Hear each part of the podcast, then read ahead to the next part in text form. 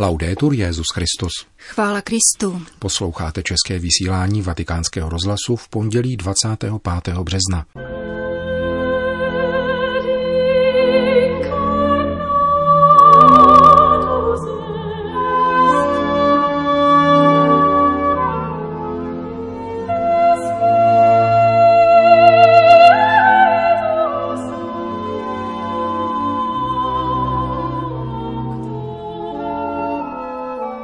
Papež František se od dnešní slavnosti zvěstování páně vydal do středoitalského Loreta, v jehož bazilice se podle starobylé tradice uchovává nazarecký dům Pany Marie.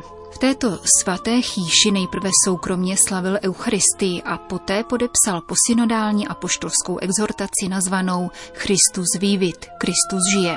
Pak pozdravil nemocné schromážděné v bazilice a na venkovním nádvoří oslovil poutníky.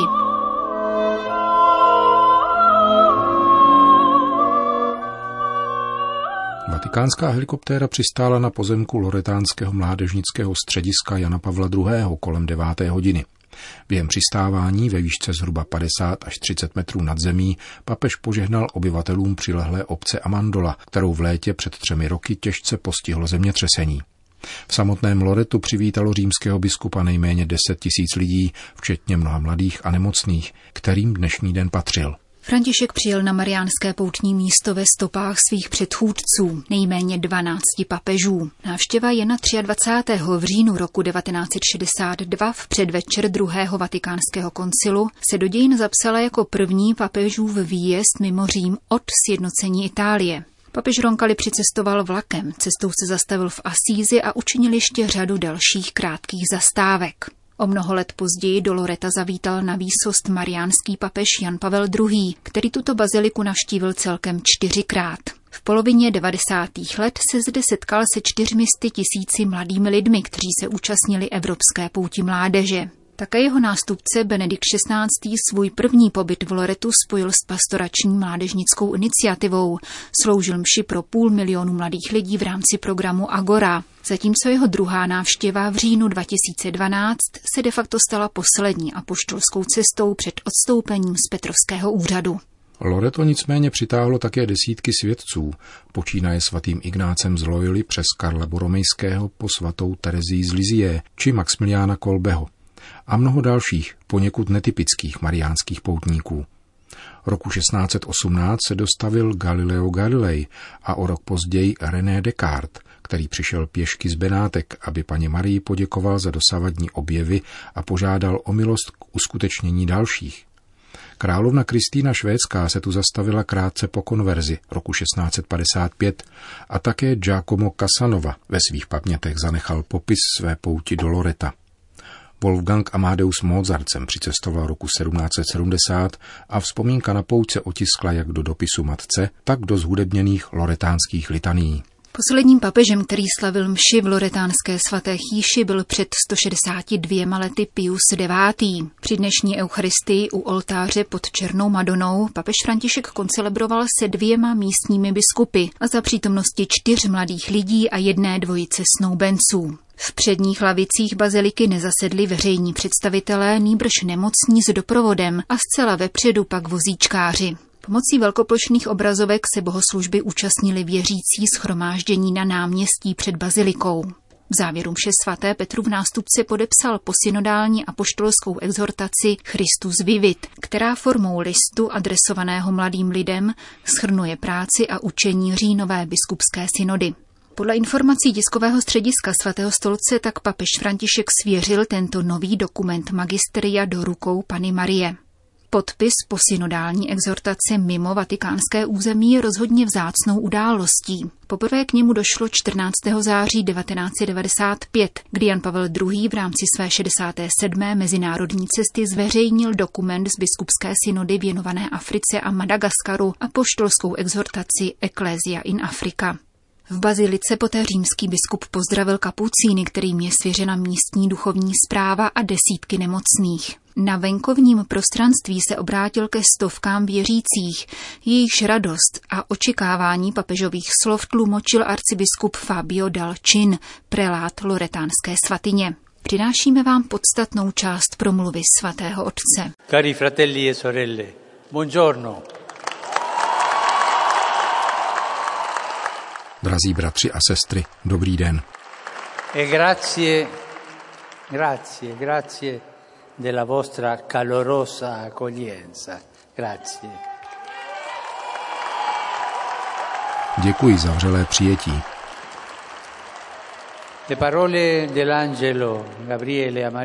Slova anděla Gabriela adresovaná Marii, buď zdráva milosti plná, znějí jedinečným způsobem v této svatyni, jež je privilegovaným místem pro rozjímání o tajemství vtělení Božího Syna. Tady jsou totiž uchovávány zdi, které podle tradice pocházejí z Nazareta, kde svatá pana řekla své ano a stala se Ježíšovou matkou. Od chvíle, kdy tzv. Marín domek začal být na tomto vršku ctěn a milován, nepřestává Matka Boží zahrnovat duchovními dobry ty, kdo se sem s vírou a zbožností přicházejí modlit. Mezi ně se nyní řadím také já a děkuji Bohu, že mi to umožnil právě na slavnost zvěstování. Do této oázy stišení a zbožnosti přicházejí mnozí z Itálie a ze všech částí světa načerpat sílu a naději. Myslím zejména na mládež, na rodiny a na nemocné.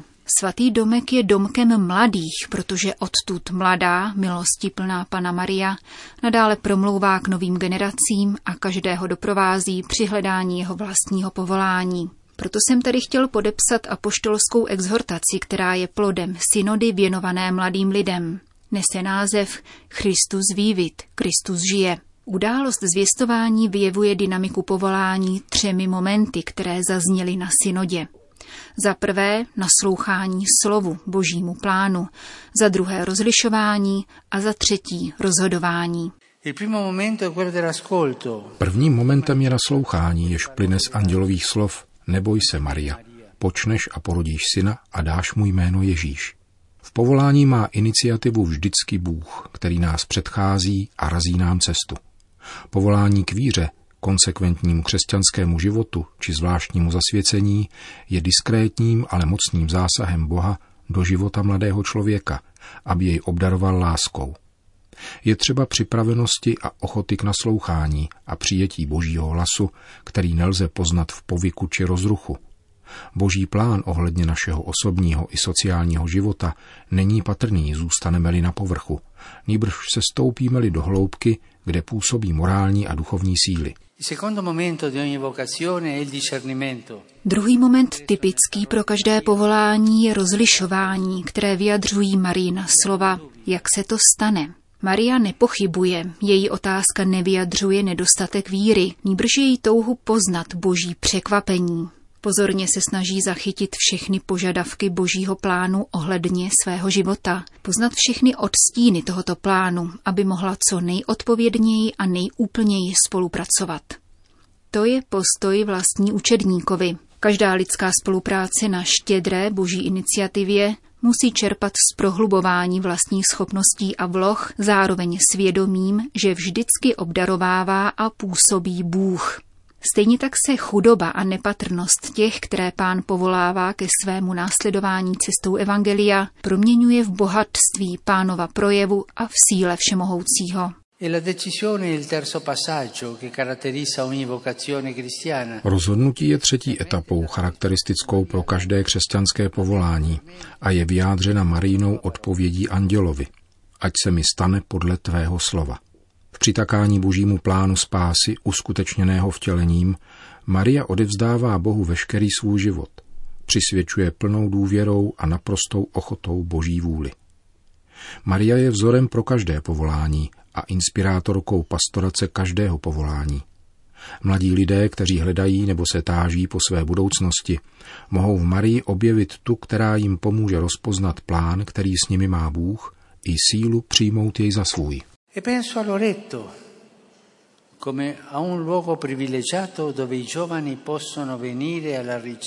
Myslím, že Loreto je privilegovaným místem, kam do Maríny školy mohou přicházet mladí lidé hledat svoje povolání. Je to duchovní pol pastorační služby pro povolání. Proto je žádoucí rozšíření centra Jana Pavla II., které bude sloužit celé Itálii i na mezinárodní rovině v kontinuitě s indikacemi vzešlými ze synody. Místo, kde mladí a jejich vychovatelé budou cítit přijetí, doprovázení a pomoc v rozlišování. Proto také vroucně prosím bratry kapucíny, aby ještě více rozšířili otevírací dobu baziliky a svatého domku do pozdního večera i do noci. Jsou-li zde skupiny mladých, kteří sem přicházejí se modlit a rozlišovat svoje povolání. Svatyně svatého domku v Loretě je i z důvodu svojí zeměpisné polohy ve středu Apeninského poloostrova vhodná k tomu, aby se pro církev v Itálii stala místem nabídky kontinuace světových setkání mládeže a rodin. Je totiž nezbytné, aby po nadšení z příprav a konání těchto setkání následovala také pastorační aktualizace, která umožní nabídnout bohatství jejich obsahu v prohloubení, modlitbě a sdílení. Marín domek je domem rodiny. V delikátní situaci dnešního světa nabývá rodina, založená na manželství mezi mužem a ženou, podstatného významu a poslání. Je nezbytné znovu objevit plán, který má Bůh s rodinou, aby vynikla její velikost a nenahraditelnost ve službách životu a společnosti. V nazareckém domku prožívala Maria rozmanitost rodinných vztahů jako dcera, snoubenka, manželka a matka. Proto zde každá rodina ve svých rozličných složkách nachází přijetí a inspiraci, jak prožívat vlastní identitu. Domovská zkušenost Pany Marie ukazuje, že rodina a mladí nemohou tvořit dva oddělené sektory pastorace v našich komunitách, nýbrž musí být těsně spojeny, protože mladí jsou velmi často tím, co jim dala rodina v době jejich růstu. Tato perspektiva umožňuje znovu sjednotit všímavou pastoraci povolání, aby ukazovala tvář Ježíše v rozmanitých aspektech kněze, ženicha a pastýře. La casa di Maria anche Marín domek je domem nemocných. Zde nacházejí přijetí ti, kdo strádají na těle i na duchu. A matka všem přináší pánovo slitování od pokolení do pokolení. Nemoc zraňuje rodinu a nemocní musí být přijati rodinou. Neupadněme prosím do skartační kultury, kterou šíří rozmanité ideologické kolonizace, které na nás dorážejí. Dům a rodina nejprve pečují o nemocného láskou, podporou, povzbuzením a vynakládáním péče. Proto je svatyně svatého domku symbolem každého přívětivého domu a chrámem nemocných. Tady na ně, na všechny, kdekoliv na světě, vroucně myslím a pravím jim, jste ve středu Kristova díla, protože sdílíte každodenní kříž a nejkonkrétně jeho za ním nesete. Vaše utrpení se může stát rozhodující spoluprací na příchodu Božího království. E Drazí bratři a sestry, vám a všem, kteří máte vztah k této svatyni, svěřuje Bůh skrze Marii v této naší době poslání nést evangelium pokoje a života našim současníkům, často roztěkaným nebo pohrouženým do klimatu duchovní vyprahlosti. Je zapotřebí lidí prostých a moudrých, pokorných a odvážných, chudých a štědrých.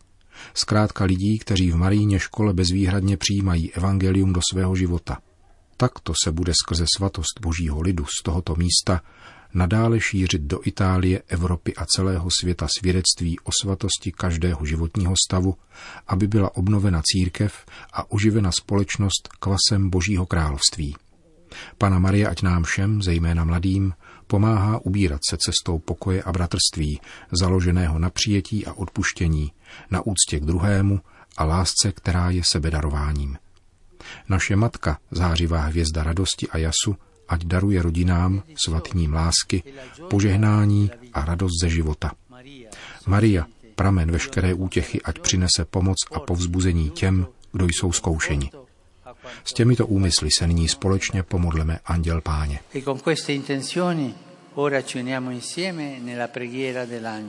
Řekl papež František věřícím schromážděným před Loretánskou bazilikou před společnou modlitbou Anděl Páně, během níž se rozezněly zvony v celém středoitalském kraji Marke. Svatý otec pak poobědval s místními biskupy a v brzkých odpoledních hodinách se vrátil zpět do Vatikánu. Končíme české vysílání vatikánského rozhlasu. Chvála Kristu. Laudetur Jezus Christus.